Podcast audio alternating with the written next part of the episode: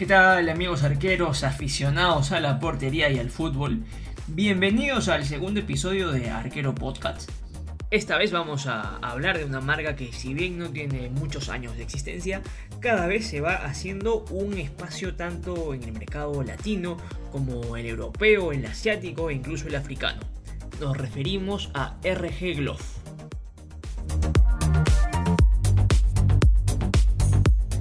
Vamos a remontarnos hasta 1999, cuando el exportero argentino Ramiro González fue fichado por el Olympique de Marsella.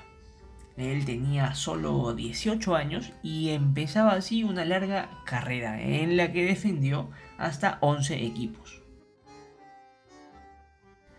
Tras su paso por Francia, jugó en Escocia y España antes de llegar a Chipre. Aquí se estableció hasta el final de su carrera y en el año 2011, junto a su esposa, chipriota ella, Anastasia Saiti, crearon la marca RG Glove.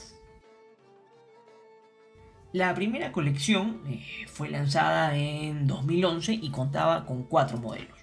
RG comenzó con un trabajo local muy constante en Chipre, Luego se establecieron contactos y tras varias gestiones de Ramiro González, quien ya conocía eh, el mundo de la portería, la marca empezó a distribuirse de manera mundial. Primero en Europa y luego en Latinoamérica. Ha pasado una década aproximadamente y RG ha ido creciendo a pasos agigantados. Actualmente se encuentra en 54 países alrededor del mundo.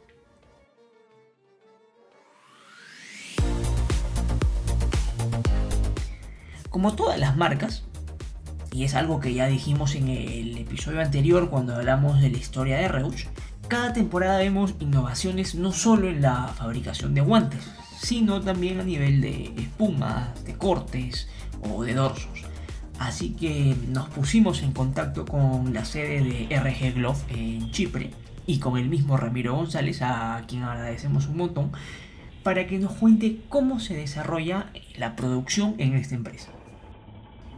Él nos dijo que, por ejemplo, en su más reciente colección de la temporada 2020, se implementó en alrededor de 10 meses.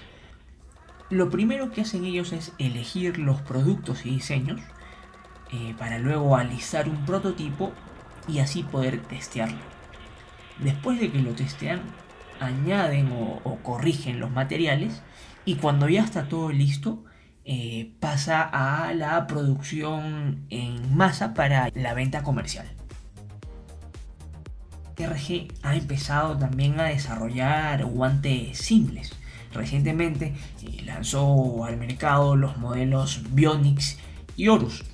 Así que le preguntamos en la entrevista que tuvimos con Ramiro González y él destacó las tecnologías de la marca y además nos dio algunas razones sobre la popularidad de estos guantes ligeros o, por, o las razones por las que ellos creen que se han vuelto más populares. Nos dijo, y lo leo así literal, la gente siempre busca lo nuevo y novedoso, y el portero en general es una persona que le gusta estar a la vanguardia. Además, estos modelos ofrecen una sensación muy cercana entre el balón y la mano, otorgando una sensación al bloquear todo tipo de balones.